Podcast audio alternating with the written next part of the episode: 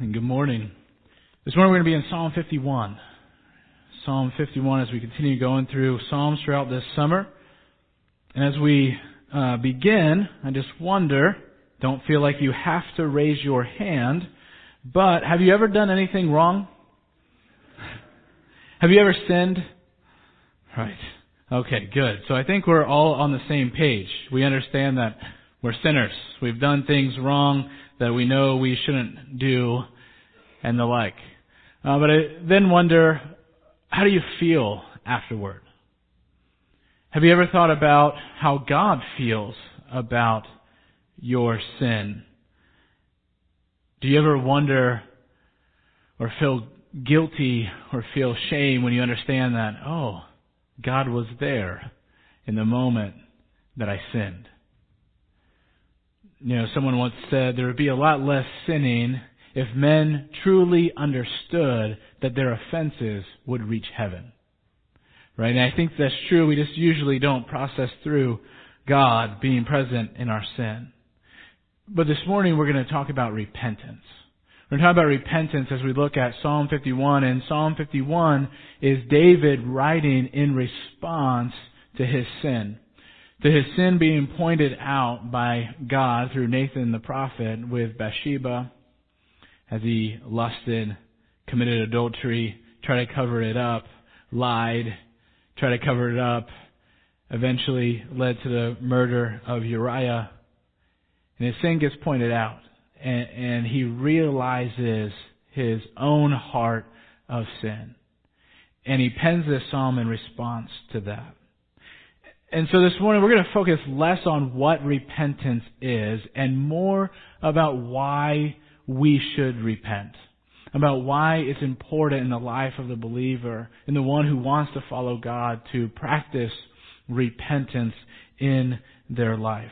Because that's what I read when I read this psalm. I don't read some theological exposition of here's what repentance is. It's not really a how-to guide uh, when it comes to repentance. It's David pouring out his heart in repentance. And so for us, we're going to look at three reasons why we should repent as well. So with that in mind, and hopefully your Bible's open to Psalm 51, let's go to the Lord in prayer. Dear Lord, we need you this morning. We need you to open our hearts, open our minds to your word. Lord, I pray that uh, you give clarity of thought and clarity of voice as we go through this and that we would um, be open to what you might have for us this morning, that we would be challenged by your word and that we would be changed by it. Lord, be with us as we continue to worship you as we open the word together. And it's in your name we pray. Amen. The first thing we'll see as we go through this psalm is that repentance transforms our character. If you look here in the first couple verses of Psalm 51, we see David say, Have mercy on me, O God, according to your steadfast love, according to your abundant mercy, blot out my transgressions. Wash me thoroughly from my iniquity and cleanse me from my sin. These two verses point out a couple of things, but the first thing that I notice is the fact that David's desire is to be godly. That's what he's pleading for. This isn't um, just um, someone who's just saying routine things. No, he's pleading with God. He wants to be godly. And I think what we're seeing here at the core of repentance is the desire to change. And don't gloss over that thought that the core of repentance is the desire to change. It's the desire not only to stop sinning, but to change, to be transformed, to be more and more like Christ. And I'm afraid that very often we just kind of play lip service to this idea of repentance. And maybe when we sin or we feel guilty or we feel ashamed about something we've done, we kind of have a formula that we go to and it sounds something like this. God, I sinned. God, please forgive me for my sins. God, thank you for forgiving me for my sins. Amen. But here's the thing. That's not repentance. See, that's just rote language. That's just me trying to go through a formula. That doesn't lead anywhere, and it certainly doesn't lead to transformation. Because I think what's happening there is we're not going to God to change us, to transform us. We're going to God so that we might feel better. Because really we're just dealing with the feelings of guilt and shame, and so we know, well, I did something wrong, so I'll go to God, and that will make God happy, and in turn I'll be happy. And so what we're really doing is we're just going to God and saying, God, please forgive me, because we think that is what God, what will make God happy, and in turn it makes us happy. That's not repentance. So where we have to, what we have to ask ourselves before we get to this concept or idea of repentance, we have to ask ourselves, do we really want to change? Do we desire transformation? You know, in John chapter 5, we see the story of Jesus and his disciples coming up to the pool of Bethsaida. And he's at the pool, and we, we find out that Jesus comes up to this man who's been um, lame for 38 years. He hasn't been able to walk and he's sitting by this pool. And for 38 years, he's seen people go down into the pool and be healed. And Jesus comes up to him, and do you know what Jesus says?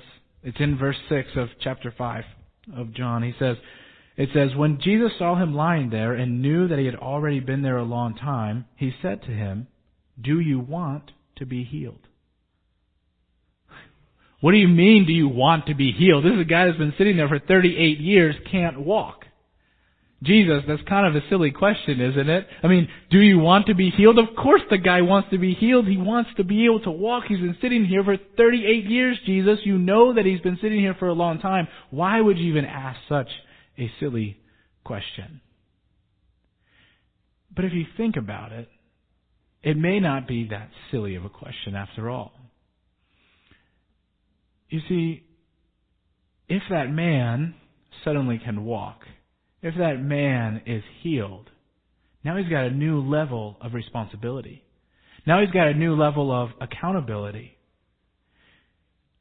You start to realize that it will probably actually be easier for that man to just stay paralyzed, to just sit there, to rely on others to come care for him, bring him food, care for whatever needs he might have, because after all, he's been there for a long time. I'm sure people know him. And you realize, wow, this guy's whole identity is wrapped up in the fact that he can't walk and he's been laying here and he can't get down into the pool. And if he says, yes, I want to be healed, he's no longer going to be the guy that has been sitting there for 38, 39, 40 years. He will be the guy that Jesus healed. And that means probably he's going to have to go get a job. He's going to have to be faced with decisions about what do I do with my life? And, and do I show compassion to other people who are less fortunate than me? So Jesus asked him, Do you want to be healed? And then he heals the man. But the question remains for us Do you want change? Do you want your character, your integrity, your person to be transformed by God? And I wonder how many times the answer is really no. I don't really want to change. And so the empty prayers go up to heaven and the sinful behavior, the sinful habit continues. Why? Well, because if we're honest, sin is appealing a lot of times. We like it. We succumb to it. Sin is in our nature, so we let it happen. Sin's easy, and we're just lazy. So, we continue to sit in our sin because we really don't want transformation. If that lame man had said, No, Jesus, you know what? I'm pretty good sitting here by the pool.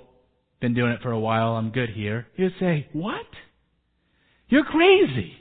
What do you mean you wouldn't take advantage of the opportunity for Jesus to heal you? You could walk. See, that's nuts. Because I see it all the time.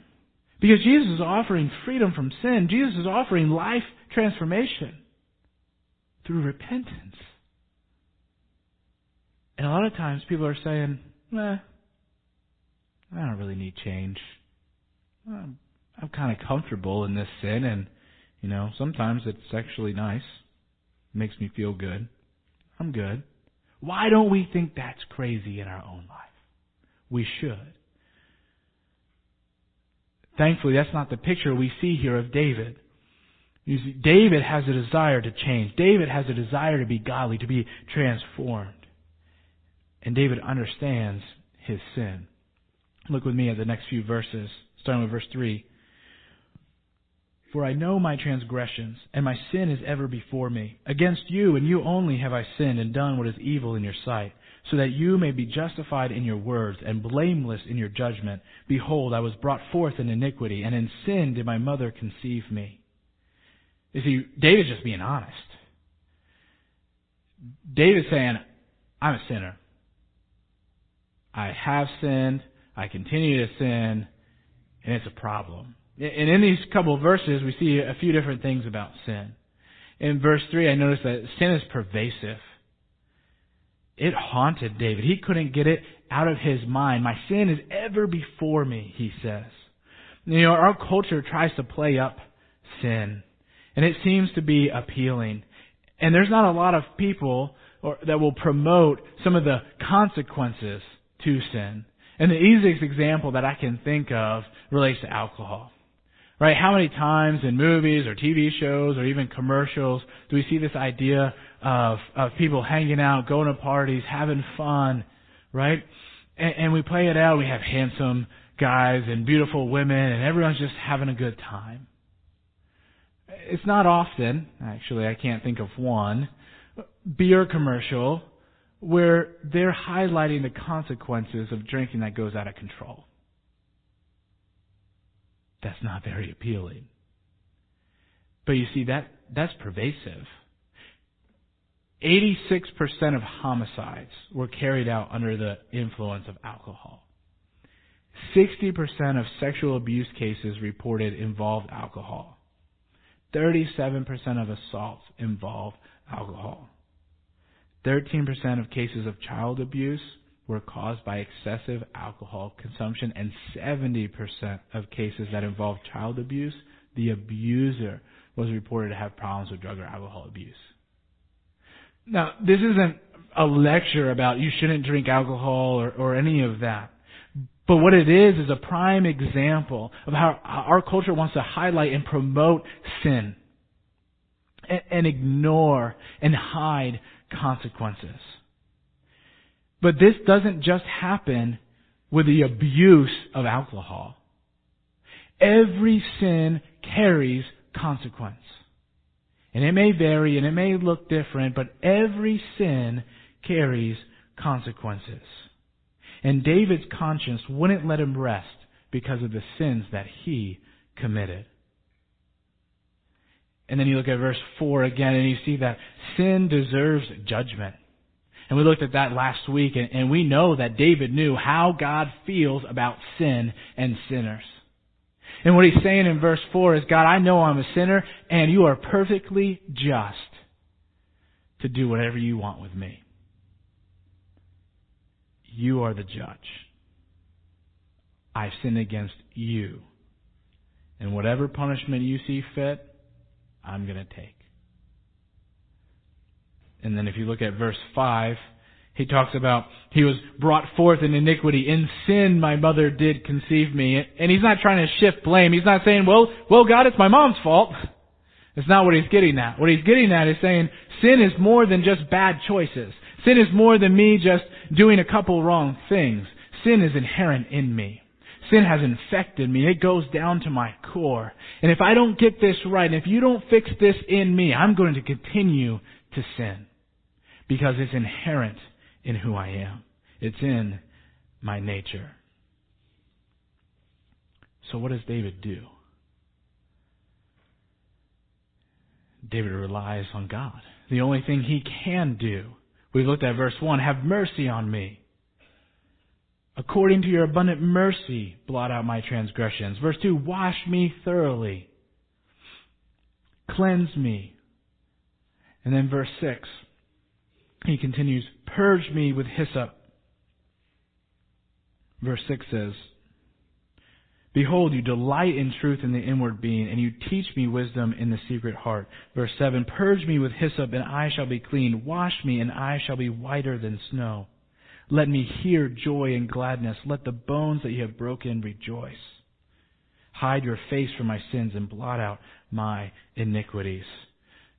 These verses are showing us that not only does David have a desire to be godly, but he's relying on God to do the work understanding that his sin left him with only one recourse, and that's just to throw himself at the mercy of God. He asked God to cleanse him, God to purge the sin, God to wash him clean. He continues in verse 10. Create in me a clean heart, O God, and renew a right spirit within me. You see, these verses is not just, oh God, I'm sorry, please forgive me. These verses are, God, completely change who I am.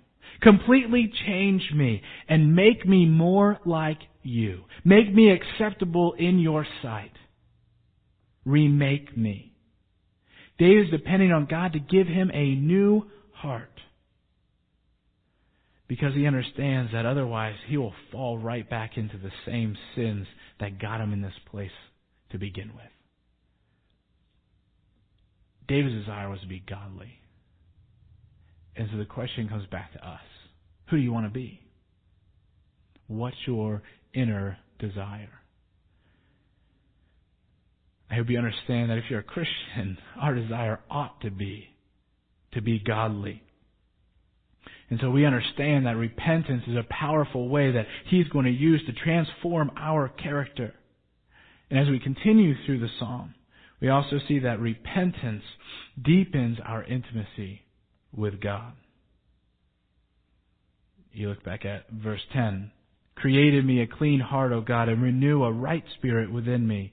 Cast me not away from your presence, and take not your Holy Spirit from me.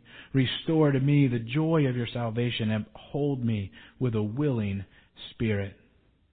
You remember verse 4 Against you, you only have I sinned and done what is evil in your sight.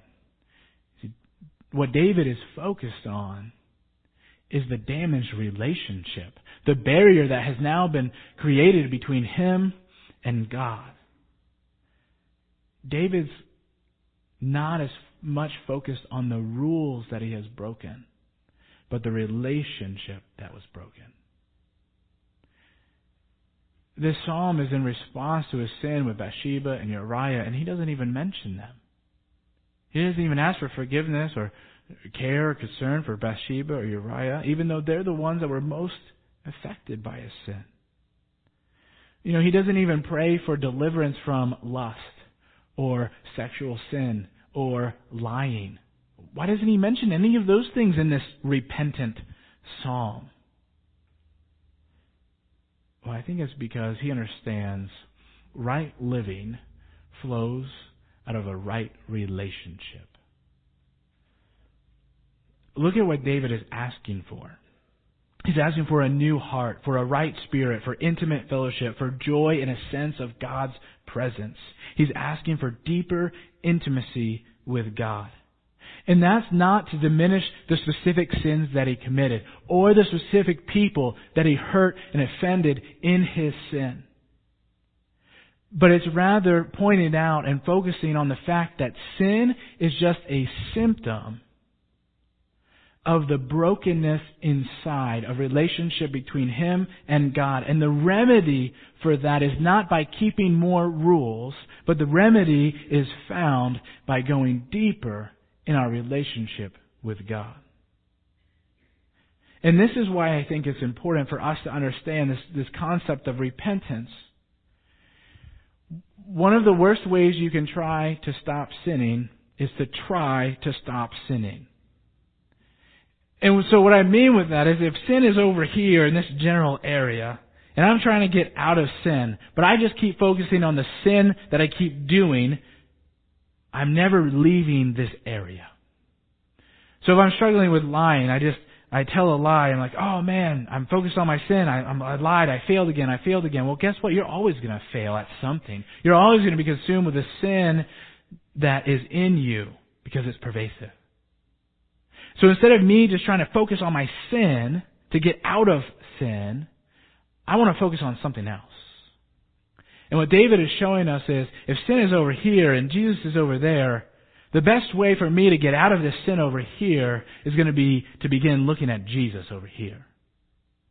I want to start putting my focus on who Jesus is, on who God is, on who God calls me to be. And as I focus on who Jesus is, on who God is, on the things, on His holiness, on His grace, on His mercy, on His love, as I start focusing on these things, He starts to change me. Because I start to be drawn and desire the things of God. Because He's transforming me. And so as I walk from sin, I'm walking towards Christ. And the closer and deeper I get in my relationship with Christ, the farther I go from sin. And sin's always going to be there, and I'm always going to have to deal with sin. And I might have a glance back, but I'm going to remember who Jesus is and who God is. And that's going to keep me focused and centered over here. And if I will focus on my relationship with God, I don't have to focus on keeping all these rules. If I focus on just keeping rules, if I focus on all the things I fail, man, that's a recipe for disaster because I'm going to keep failing. And that's just going to put me right back where I started in a sense of guilt and shame. And it's just this never ending cycle because I'm never going to be good enough. So instead of trying to be good enough and trying to work my way out of my sin, I'm going to focus on relationship. I'm going to focus on God, on who He is and who He's calling me to be. And so this is where the psalm intersects with all of our lives and, and, and speaks to every person in here. I don't know where you are on the spectrum of your Christianity in your walk, but I do know this. You have, are presently, and will continue to struggle with sin. I don't know what that sin will be or what you're prone to. Maybe it's the things of David. Maybe it's lying. Maybe it's lust. Maybe it's adultery. Maybe it's murder. I hope not. But maybe it's gossip and maybe it's pride and maybe it's some of these other things that we think are more manageable or more respectable. But guess what? The solution starts in the same place for all of these things. And it's not in trying to sin less, but it's trying to be more like Christ. And understanding that the trying and the effort isn't based on me, is found in the relationship that I have with Jesus. There may be different things and approaches in our lives that we need to attack when dealing with sin. But I can tell you where it all starts, whether it's murder or gossip. It all starts with a desire to change and a desire to go deeper in your relationship with Christ. Our job, our need is to plead with God, to work in our hearts. And so that as God works in our hearts, it changes our outward actions. So as we follow Christ, we sin less because we're becoming more and more consumed with who He is, with His heart, with His Spirit, and with His joy. He highlights this again, uh, starting in verse 15. O Lord, open my lips, and my mouth will declare your praise. For you will not delight in sacrifice, or I would give it. You would not be pleased with a burnt offering. The sacrifices of God are a broken spirit, a broken and contrite heart, O God, you will not despise. You know, I don't know if you ever thought about it, but I wonder why is David so emotional about this? Why doesn't he just go to the temple, offer a sacrifice, and then get good with God again? Right? Isn't what that, that's what the whole sacrificial system is, right? Oh, I sinned. God, I need to be cleansed my sin needs to be atoned for. I can't do it myself, so I'm gonna go to the temple, you know, offer whatever you told me to offer, and then, then I'll be good, and, and then I'm good, and then we can walk together. Isn't that what the sacrificial system is for? I say, not exactly. Because do you know what the prescribed sacrifice is for lying? Or do you know what the prescribed sacrifice is for committing adultery or committing murder? Because it's actually all the same. There isn't one. There is no sacrifice for intentional sin. This comes out in Numbers chapter 15, and, and God is giving the ceremonial law about the people coming to God, being cleansed through the atonement of blood through the sacrificial system. And so Numbers 15:28 says, "And the priest shall make atonement before the Lord for the person who makes a mistake, when he sins unintentionally, to make atonement for him, and he shall be forgiven." But then it talks about the person who sins intentionally. For the person who does anything with a high hand, that means intentionally, whether he is native or a sojourner, reviles the Lord, and that person shall be cut off from among his people, because he has despised the word of the Lord and has broken his commandment. That person shall be utterly cut off. His iniquity shall be on him. Uh, well, wait a minute. You mean there's no sacrifice for lying or adultery or murder? That's exactly what I'm saying. Well, then how is some, someone supposed to get right with God? They can't. There's no sacrifice that they can bring. There's no animal that will cover that sin. Well, wait. What does that mean for someone who wants to be godly and then commits an intentional sin? Because if you've been paying attention, this is David. Lying, adultery, murder, pretty intentional. But then if you think about it, that applies to pretty much everyone in this room if you're human. We've all committed intentional sin, so what are we supposed to do if there's no sacrifice that we can offer, if there's no temple that we can go to and say, God, here, accept my sacrifice? There's no provision for that. It goes back to doing the only thing that we can do, and that's nothing in of ourselves. All we can do is plead for the mercy and grace of God. That's it. There's no prescription for fixing intentional sin other than you deserve to be punished. God is just in judging you, and you fall down at his feet for mercy. But David does talk about a sacrifice that is acceptable to God. Verse 17 The sacrifices of God are a broken spirit, a broken and contrite heart, O God, you will not despise. See, there's nothing in the in the temple system, the ceremonial law, that someone could so, could come and make right with God. So what did they have to do? They had to repent. They had to come to God with a broken and contrite heart. What is that? What does that look like for you and me? What's a broken and contrite heart? As I looked into this and read about this, the idea, if you look at verse 8, it talks about how God had crushed the bones. That's how he, David felt. God crushed the bones, and he was asking for them to feel joy again. And I was thinking about this concept of God crushing our hearts for a purpose. And so I got on YouTube and I started looking up um, the process of um, glass being recycled. It was interesting because the first thing that you do if you want to recycle glass is break it, is crush it, shatter it into a million pieces. And then it gets broken and crushed, and then it gets refined. It gets sorted, and it gets washed, and it gets cleaned. And then an aggregate is added into it. So there's sand and salt and minerals, and they put it in with this broken and crushed pieces of glass, and they put it all into the fire, and they heat it way up, and it all gets melted together. And then when it's in its molten state, the machines or the people hand um, create or hand blow um, new pieces of glass. So that when it comes out of the fire, it's this usable, beautiful piece of glass that started as a million little pieces. And I'm sure it's not a perfect illustration, but my mind just goes to this picture of this is what God does with our broken and contrite hearts. That sometimes the weight of sin and the guilt that we bear breaks and crushes our heart into pieces. And God takes those pieces and He washes us and He cleanses us. And then He takes His mercy and His grace and He and His love and He puts it all in and He puts it into the fire. And as He, as we're in the fire and our hearts are going through the fire, He takes the pieces and He puts them back together. And He not only puts it back together, He molds them and makes them into a piece that is more beautiful and more usable for His purpose and for His glory. And I can see God working in our hearts the same way this glass goes through this process. And the interesting thing about glass is it's 100% recyclable. And so it can be recycled over and over and over again. And sometimes when a, when a piece of glass goes through, it comes out and there's an imperfection in it. And so you know what they do?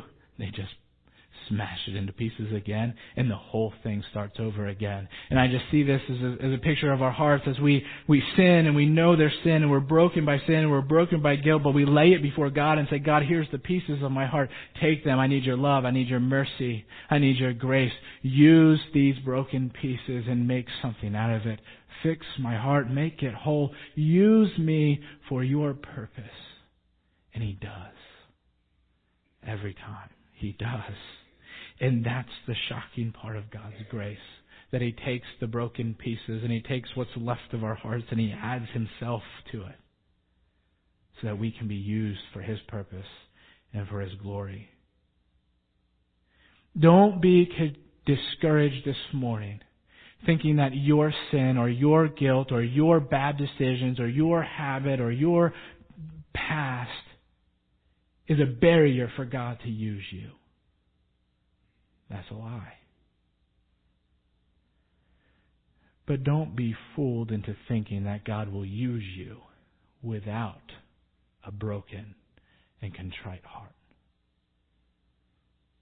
So repentance, it, it transforms our character. It, it deepens our intimacy with God. But repentance also empowers our witness to others. It affects our testimony. Look with me verses 13 through 15. Then I will teach transgressors your ways, and sinners will return to you. Deliver me from blood guiltiness, O God, O God of my salvation, and my tongue will sing aloud of your righteousness. O Lord, open my lips, and my mouth will declare your praise. How does repentance empower my witness? Well, I hope if you've been around for these past two weeks or just this morning that it's been clear, if nothing else, that sin hinders your relationship with God. And if sin in your life hinders your relationship with God, it surely hinders your relationship with others. And that applies to people inside and outside the church. You know, one of the greatest things about the church is the ability to come together in community so we can support each other, encourage one another, and pray for one another, and hold each other accountable.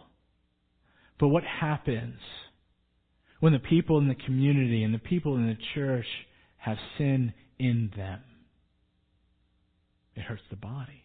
It hurts the whole thing. And so when I sin, when I have sin in me that's unrepentant, unconfessed, I'm not only hurting myself, my own walk with the Lord, but I'm also damaging relationships within the church. How am I supposed to encourage someone in a sin that they're dealing with if I have unconfessed sin in my own life? How am I supposed to give someone godly wisdom about an issue if I have hidden sin over here? How can I truly come into worship and enjoy worship with a body of believers if I know I myself am not right with God. See, as we witness to one another within the body, we need to understand and practice repentance. It also affects our witness outside of the church. You see, David says, then I will teach transgressors your ways, and sinners will return to you. My tongue will sing aloud of your righteousness. I'm going to teach people about God and about His glory and about what He wants for your life. But I can think no, what will cause people to stop listening to you. I can think of nothing more damaging to the church than hypocrisy. And when we have unrepentant hearts, we're not applying this to ourselves. We've become hypocrites. hypocrisy doesn't happen because of sin. Hypocrisy happens because of hidden and unrepentant sin. And that's the benefit of repentance. Repentance doesn't make us perfect. That's the whole point. We acknowledge and admit that we are not perfect. And that's what the world needs to see and hear. I am not perfect, but I go to the one who is. Repentance forces us to recognize our own sinfulness, our own need for God to intervene into our own lives, and then helps us as we witness and preach the gospel through our words and our actions and our attitudes for the world to see. And then as David ends the psalm, he says, Do good to Zion in your good pleasure. Build up the walls of Jerusalem. Then you will delight in right sacrifices, in burnt offerings and whole burnt offerings. Then bulls will be offered on your altar. This is just a call for God to be glorified. But it's not just a call for, for God to be glorified in His temple, in His rightful place, but it's for His people to come together and worship Him the way they ought to in community together. And the only way that that happens is if we as individuals understand how our own spiritual health affects the whole body. That we would understand that God is most pleased and honored and glorified when His people together can join together and together have pure hearts, to have clean hearts, together that we come together, that we sing praise to Him. We come together and we give glory to Him together as His people. It begins with repentance.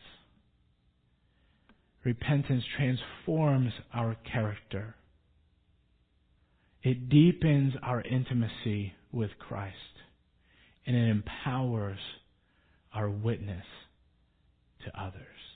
So that we can say together, Lord, in my life, be glorified. Let's pray. Dear Lord, we need you. We're thankful that we don't have to be a perfect people because we're not, and you know it. But what you ask of us is to be broken, is to be humble, is for us to allow you to do the work in us. So I pray that would be our heart, that we would come to you with a desire to be more like you, that we wouldn't focus on necessarily all the wrong things that we were doing, but that we would focus on the relationship that you have called us to, a relationship of love and joy and peace. That we would be able to come together as a church body and sing praise that is both honoring and glorifying to your name. And it's in that name we pray. Amen.